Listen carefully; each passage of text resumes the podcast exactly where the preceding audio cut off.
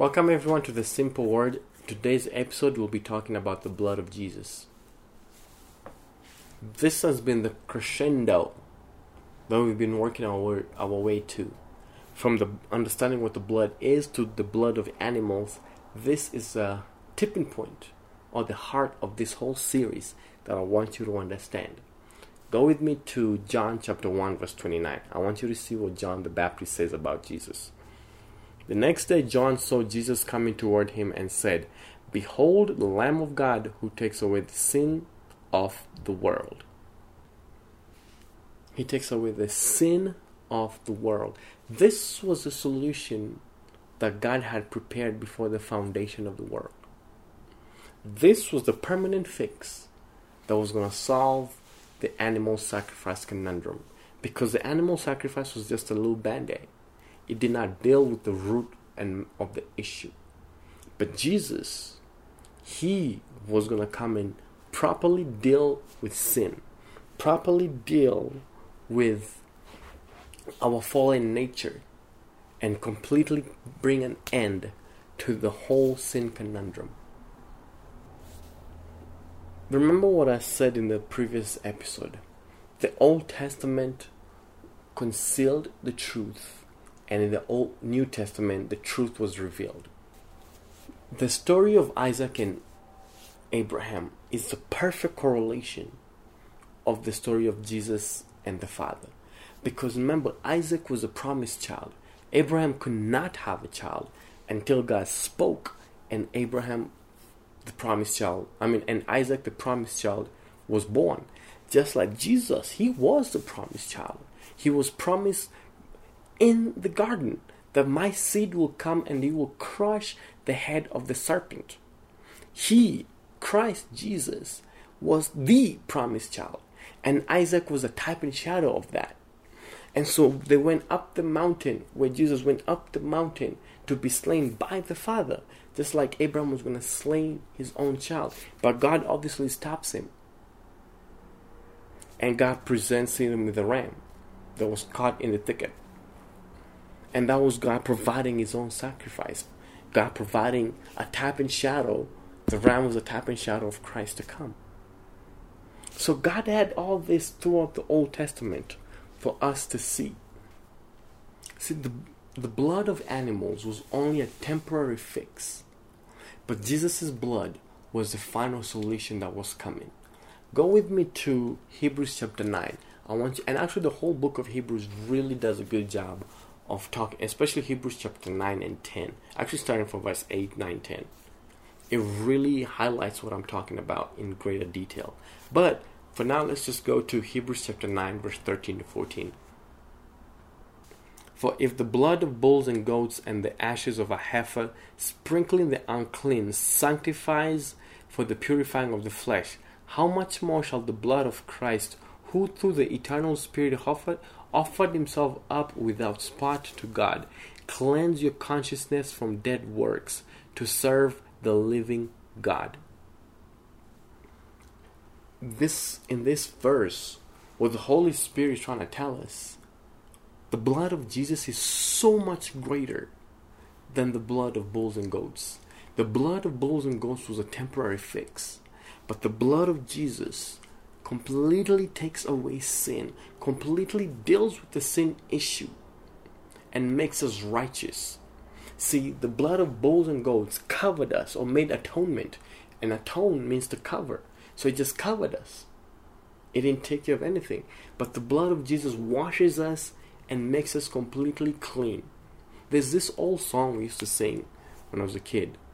The blood of Jesus washes me, and it shall never lose its power. The blood of Jesus washes you, makes you clean makes you righteous. The blood of bulls and goats was a temporary fix until the more permanent solution arrived. Go with me to Hebrews chapter 10, verse 1 to 4. Look what it says. For the law having a shadow of the good things to come, and not the very image of the things, can never with this same sacrifice which they offer continually year by year make those who approach perfect. For then will they not have ceased to be offered? For the worshippers once purified will have no more consciousness of sins. But in those sacrifices there's a reminder of sins every year. For it is not possible for the blood of bulls and goats could take away sin.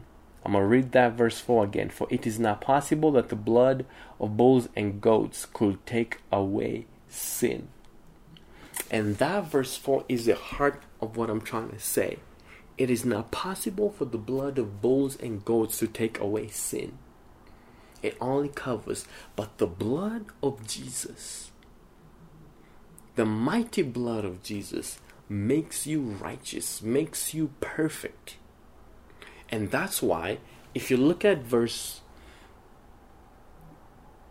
1, towards the end of verse 1, it says, can, talking about the blood of bulls and goats, they can never, with these sacrifices which they offered continually year by year, make those who approach perfect.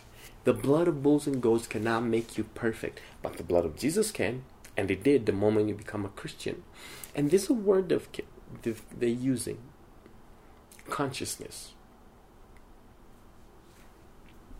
sin consciousness. That right there is one of the hardest thing to overcome because sin consciousness is a constant reminder of his sinful state, of his sinfulness. And now, in the Old Testament, whenever they would go down to the temple to make the sacrifice, they had to carry the animal and walk all the way to the temple. And that was a constant reminder of the sinfulness. Constant reminder. You're, you're doing this because you're a sinner. You're doing this because you failed. And that will remind them all the time. But what both of these verses we've read, what they're trying to convey is the blood of Jesus completely wipes away sin consciousness. And sin consciousness is what I just said. It's that thoughts or feeling that you are a failure, that you are not perfect, that you are not righteous.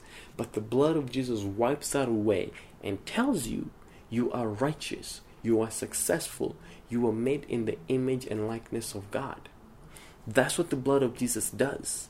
It completely washes away sin and makes you brand new person. And for that you must for you to properly understand that statement, because you might be like, wait a minute, how am I righteous but I still sin? How am I righteous but I have all da, da, da, all these flaws? See, for you to properly understand that, you must understand that you are spirit, soul, and body. You are a spirit. You have a soul, and you live. You live in a physical body. When you die, you just step out. The real you steps out of this physical body and goes to heaven if you're a believer.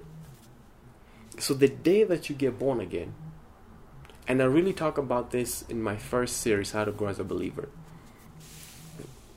The day you get born again, your spirit is made righteous, your spirit is made perfect, and then your soul is being renewed by the renewing of your mind. Your spirit, I mean, your soul is being made righteous, is being made perfect, and your body will be made perfect on resurrection morning. And so, with that understanding, I know if I sin, that's not who I am. My actions don't determine who I am. Who Jesus made me to be determines who I am. And He made me righteous because of His blood. He made me just as He made me justified. Just if I never just as if I never sinned. That's what the blood of Jesus does. Go with me to Psalms 103. And I'm going to read the first three verses. I want you to see this. Bless the Lord, O my soul, and all that is within me, bless his holy name.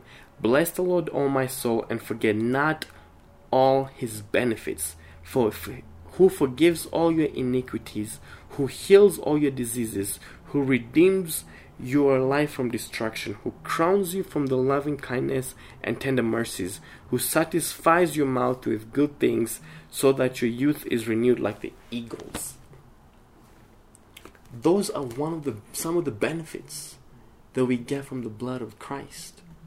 I mean, they got that in the Old Testament with the blood of bulls and goats, But think about us who are living under a new covenant that was ushered by the blood of Jesus.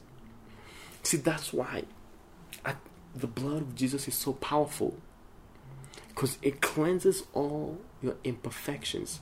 If you're sick, the blood of Jesus can wash that sickness away. If you're in poverty, the blood of Jesus can wash that away and begin to present opportunities for you. Whatever it is that you need in the blood of Jesus, because the blood of Jesus indicates there's a new covenant. And in another series, I'll, I'll really talk. I will talk and teach about covenants because it's very critical for us believers to understand that. But I've I have gone over this so many times, so I really hope that you get what I'm trying to convey to you. That the blood of Jesus is what makes us able to walk into the room, into the throne of God, and be blameless, be perfect, because the blood of Jesus washed us and made us righteous. Oh, the blood of Jesus. But anyway, I don't want to keep you here. I really pray that what I'm sharing with you will touch your heart, will open your eyes to the reality of the blood of Jesus. And I pray that you will con- you'll pick up your studies and just continue to study about the blood because I believe it will truly bless you. Well, thank you for listening. You have a wonderful day. Goodbye.